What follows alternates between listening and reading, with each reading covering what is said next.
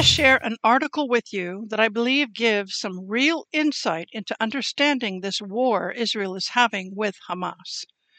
I've entitled the article Esau, Amalek, Haman, and Hamas Connecting the Dots. We begin with the scripture from Psalm 20, verse 7. Some call on chariots and some call on horses, but we call on the name of the Lord our God. In the words of Jeremy Gimpel, Israel is currently facing a battle on three different levels. There is a literal battle with boots on the ground, the kinetic war with Hamas in the Gaza Strip. Most folks are following that story pretty closely. There is an ideological battle in the minds and hearts of Israelis liberal versus conservative, religious versus secular. And there is a spiritual battle that is being waged in the heavens. This article will focus on that spiritual battle. What is the spirit behind Hamas? How will Israel fight and overcome that evil spirit? Many teachers on both the Jewish and the Christian side of the aisle are postulating that the Hamas operatives are motivated and energized by the spirit of Amalek. Is that true? If so, what does that mean? And how do we overcome the spirit of Amalek? We begin with looking at the roots of the spiritual conflict, and it started with Jacob and Esau. So before we get to Amalek, we must begin with Esau. The conflict between these twin boys began in the womb, as it is written in Genesis 25 22 to 26. But the children struggled together within her, and she said, If all is well, why am I like this? So she went to inquire of the Lord. And the Lord said to her, Two nations are in your womb, two peoples shall be separated from your body. One people shall be stronger than the other, and the older shall serve the younger. So when her days were fulfilled for her to give birth, indeed, there were twins in her womb. Afterward, his brother came out, and his hand took hold of Esau's heel. So his name was called Jacob. I believe Jacob has been misunderstood over the centuries. He has been accused of being a supplanter and a deceiver. Yet, when we look at this struggle that started from within the womb, I believe Esau had murder in his heart for his brother, even before he was born. Instead of believing that Jacob was supplanting his brother by catching hold of his heel, perhaps this is what really happened. Esau was trying to crush the soft part of his brother's skull with his foot to kill him. Jacob reached up with his hand to protect the soft part of his head from being crushed. The next verse tells us more about the character of these two boys. In Genesis 25, verse 27. So the boys grew, and Esau was a skillful hunter, a man of the field, but Jacob was a mild man dwelling in tents. Esau is a man of the fields. He's a hunter. Hunters are cunning. They stalk their prey, and they kill. Esau was a man of the world. He was carnal, bloody, and a killer. But Jacob was a man who dwelt in tents or stayed in camp. This is a Hebrew idiom for this. Jacob loved to study the Torah. That is why he dwelt in the tent and stayed in camp.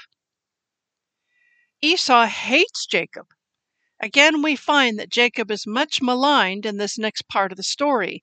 He is accused by Esau and by many Bible teachers of stealing the blessing from his brother Esau. Yet, Rebekah, Jacob's mother, is the one who instructed Jacob to do the following in Genesis 27, verses 6 to 8. So Rebekah spoke to Jacob her son, saying, Indeed, I hear your father speak to Esau your brother, saying, Bring me the game and make savory food for me, that I may eat it, and bless you in the presence of the Lord before my death. Now, therefore, my son, obey my voice according to what I command you. Jacob had objections, but in the end he obeyed his mother. Why did Rebekah instruct her son Jacob to pretend to be Esau, to receive the blessing from his father Isaac? I believe it was because she remembered the prophecy that the Lord revealed to her when she was carrying the twin boys in her womb. Genesis 25 23. And the Lord said to her, Two nations are in your womb, two people shall be separated from your body, one people shall be stronger than the other, and the older, that is Esau, shall serve the younger, that is Jacob. Jacob valued the birthright, Esau despised it and sold it for a bowl of soup. Jacob loved the Torah, Esau was a man of the fields. Jacob was being obedient to his mother in doing what he did. And Jacob's father brings forth the fulfillment of the prophecy as Isaac speaks these words over Jacob from Genesis 27 29. Let peoples serve you and nations bow down to you, and be master over your brethren, and let your mother's sons bow down to you. Cursed be everyone who curses you, and blessed be those who bless you. When Esau learns that his father has given his blessing to his brother Jacob, he cries out with an exceedingly bitter cry in Genesis 27:34. When Esau heard the words of his father, he cried with an exceedingly great and bitter cry, and said to his father, Bless me, me also, O my father. And that begins the root of bitterness between them. A bitter root defiles many. It is a poisonous well of hatred that many generations drink from. Continuing on in Genesis chapter 27, verse 41, it is written So Esau hated Jacob because of the blessing with which his father blessed him. And Esau said in his heart, The days of mourning for my father are, are at hand. Then I will kill my brother Jacob. What does the God of Israel say about Jacob and Esau? In Malachi chapter 1, verses 2 and 3, it is written, Was Esau Jacob's brother, says the Lord? Yet Jacob I have loved, but Esau I have hated. Why does God hate Esau? Esau had baseless hatred for his brother Jacob. He had murder in his heart, even from within the womb. Esau and the spiritual descendants of Esau have spilled much Jewish blood over the centuries. And much blood was spilled on October the 7th. Moses had a battle with Amalek. In Genesis chapter 36, verses 9 to 12, we're going to look at that. Now let's move on to Amalek. Amalek is the grandson of Esau, as it is written in Genesis chapter 36, verses 9 through 12. And this is the genealogy of Esau, the father of the Edomites in Mount Seir. These were the names of Esau's sons Eliphaz, the son of Adah, the wife of Esau, Reuel, the son of Basemath, the wife of Esau. The sons of Eliphaz were Teman, Omar, Zepho, Gatam, and Kenaz. Now Timnah was the concubine of Eliphaz, Esau's son, and she bore Amalek to Eliphaz. Genesis 36 9 to 12. Moses' battle with Amalek. The first battle with Amalek is recorded for us in Exodus 17, verses 8 to 13, and Moses fights this battle as it is written. Now Amalek came and fought with Israel in Rephidim. And Moses said to Joshua, Choose us some men and go out, fight with Amalek. Tomorrow I will stand on the top of the hill with the rod of God in my hand. So Joshua did as Moses said to him, and fought with Amalek. And Moses, Aaron, and Hur went up to the top of the hill. And so it was, when Moses held up his hand, that Israel prevailed. And when he let down his hand, Amalek prevailed. But Moses' hands were heavy, so they took a stone and put it under him, and he sat on it.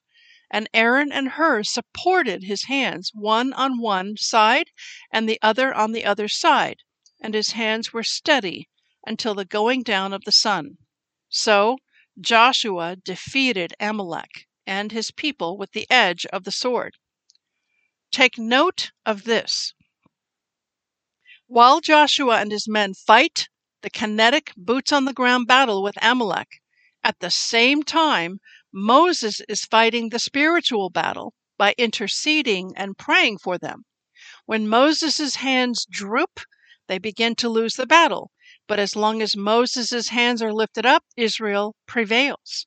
This gives us a great example of how there are two levels of battle happening at the same time the kinetic, boots on the ground battle, and the spiritual battle, fought and won in prayer. What is Amalek's strategy in battle? Deuteronomy 25, verses 17 to 19, answers this question. Remember what Amalek did to you on the way as you were coming out of Egypt, how he met you on the way and attacked your rear flanks. All the stragglers at your rear when you were tired and weary, and he did not fear God. Therefore, it shall be when the Lord your God has given you rest from your enemies all around in the land which the Lord your God is giving you to possess as an inheritance, that you will blot out the remembrance of Amalek from under heaven. You shall not forget. The last king of Amalek was King Agag. Saul was directed by God to annihilate all of the Amalekites, men, women, and children. So Saul has a battle with Amalek, and Saul is given his orders from the Lord, as it is written in 1 Samuel chapter 15, 1 to 3. Samuel also said to Saul, The Lord sent me to anoint you king over his people, over Israel. Now therefore heed the voice of the words of the Lord. Thus says the Lord of hosts I will punish Amalek for what he did to Israel, how he ambushed him on the way when he came up from Egypt. Now go and attack Amalek and utterly destroy all that they have, and do not spare them, but kill both men and women, infant and nursing child, ox and sheep, camel and donkey. 1 Samuel 15 1 3. Saul does not obey the Lord. He allows the king of Amalek, that is, King Agag, to live. He also keeps the best of the sheep, fatlings, oxen, and lambs.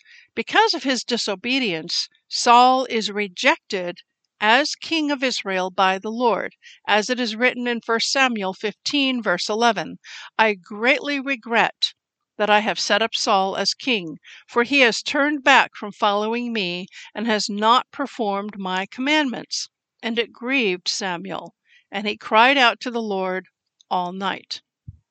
The next day, Samuel the priest confronts Saul.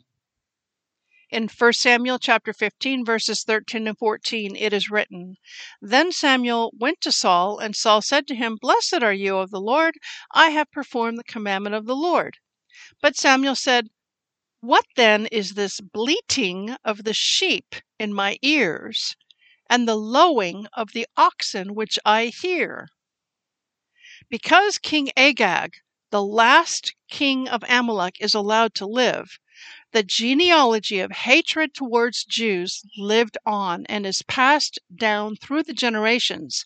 And we see another character emerge with genocidal hatred of the Jews Haman. We will come back to him, but now let's look at King David's encounter with Amalek. David's battle with Amalek is described to us in 1 Samuel chapter 30 verses 1 to 4. Now it happened when David and his men came to Ziklag on the third day that the Amalekites had invaded the south and Ziklag. They attacked Ziklag and burned it with fire and had taken captive the women and those who were there from small to great. They did not kill anyone, but carried them away and went their way. So David and his men came to the city, and there it was, burned with fire. And their wives, their sons, and their daughters had been taken captive. Then David and the people who were with him lifted up their voices and wept until they had no more power to weep. What was the battle strategy deployed here by Amalek? They took captive the women and children at Ziklag. David and his men are heartbroken. So what does David do? 1 Samuel chapter 30 verse 6. Now David was greatly distressed, for the people spoke of stoning him, because the soul of all the people was grieved, every man for his sons and daughters. But David strengthened himself in the Lord his God. And then he does something very important. It is something that we often forget to do. And we go charging out rushing ahead, leaning on our own understanding and strength. David inquires of the Lord. He prays. He seeks the mind of the Lord, and Hashem answers him. In 1 Samuel chapter 30 verse 8. So David inquired of the Lord, saying, Shall I pursue this troop? Shall I overtake them? And he answered him, Pursue, for you shall surely overtake them, and without fail recover all. Amalek took captives from David's camp at Ziklag. Similarly, we see that Hamas, in their hatred of Jews, took some 240 Jews captive. We continue to pray earnestly for their soon rescue and return to their families. Gideon's battle with Amalek is described in Judges chapter 6 verse 33. The Midianites and Amalekites gathered together in the valley of Jezreel to come against Gideon and his people. Gideon is a little insecure, so he puts the Lord through a fleece test twice. See Judges chapter 6 verses 36 to 40. The Lord passes both of these fleece tests, and finally Gideon is ready to go to battle against the Amalekites and the Midianites. But the Lord says this to him in Judges chapter 7, verse 2. And the Lord said to Gideon, The people who are with you are too many for me to give the Midianites into their hands, lest Israel claim glory for itself against me, saying, My own hand has saved me. The Lord wants all the credit and all the glory when the battle is won.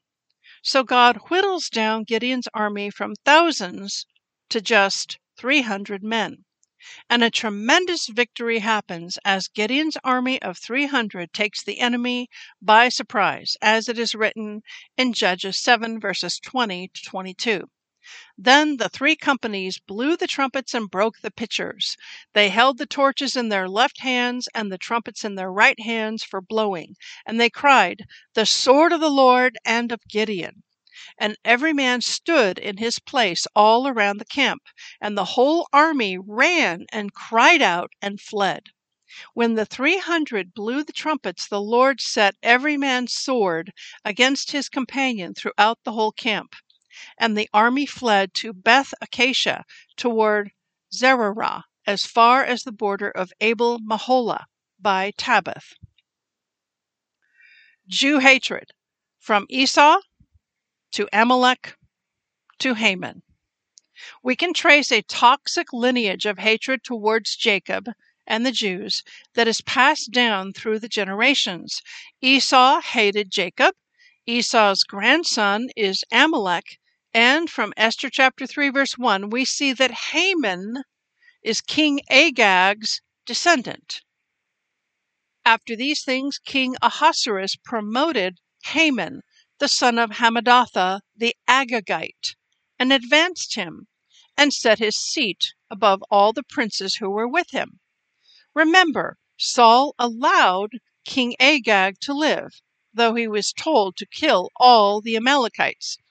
Because Saul spared King Agag's life, a few generations later, from the loins of King Agag, the Jewish people are now faced with the genocidal maniac, Haman.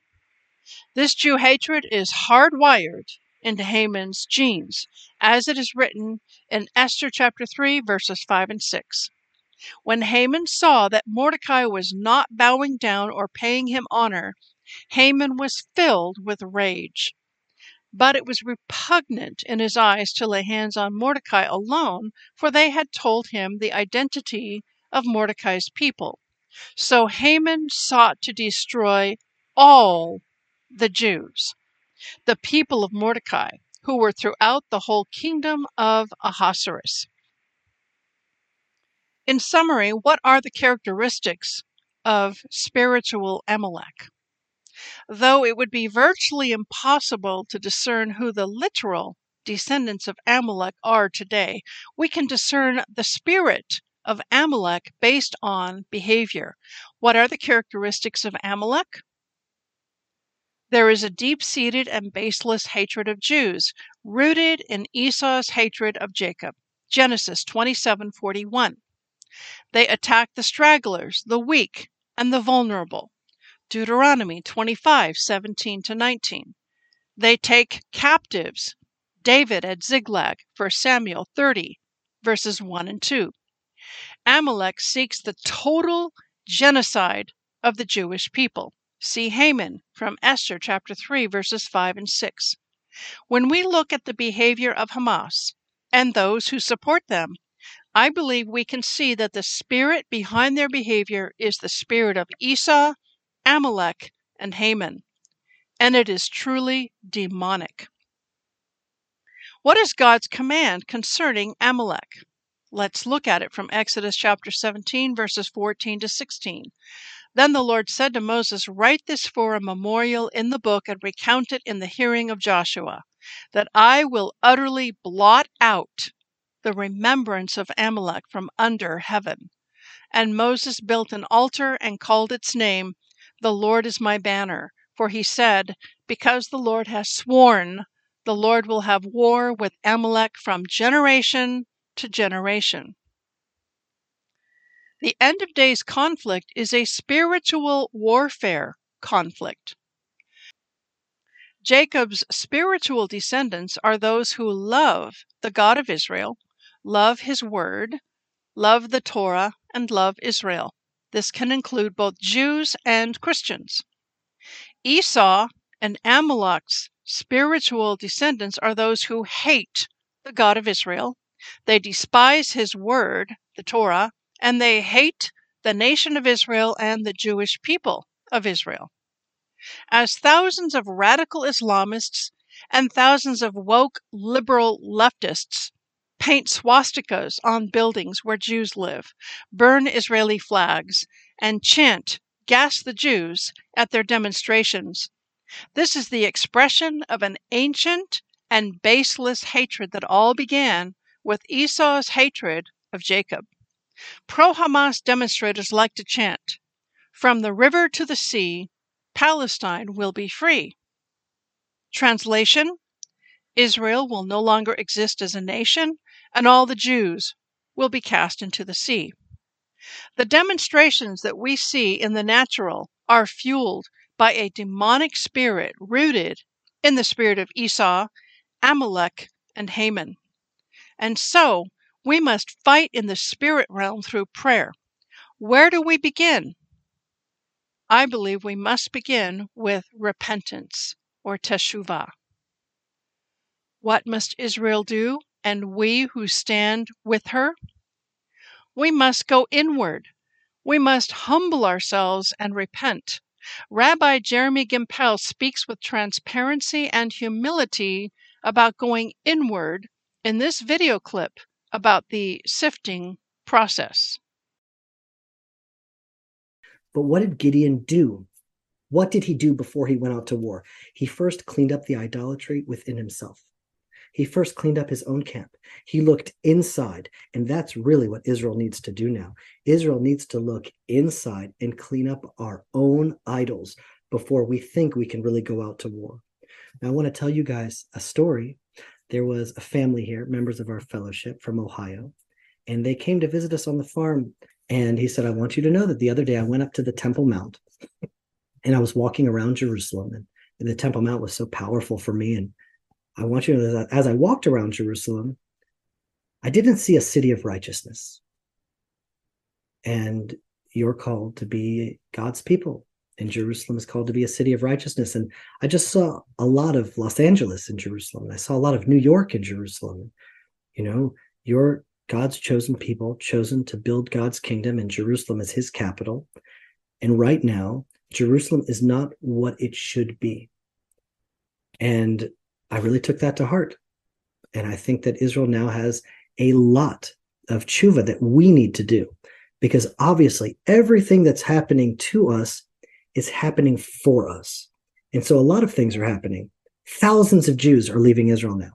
All those people that were protesting against the judicial reform and they were sort of secular, nihilist, not really Jewish in their identity, and they wanted Israel to be some sort of Hebrew speaking Canada, they're all leaving the country because if you don't believe in God, you don't believe in the Torah, why would you be here putting your life at risk with these genocidal Hamas terrorists and sending your children into the army? And at the same time, over 200,000 Israelis have flown into the war zone to try to enlist in the army, that have tried to make aliyah, that are trying to volunteer here. And so imagine what a sifting process is happening. Those that are leaving and those that are coming. And so an internal process is happening here within the people of Israel. It's like a sifting process.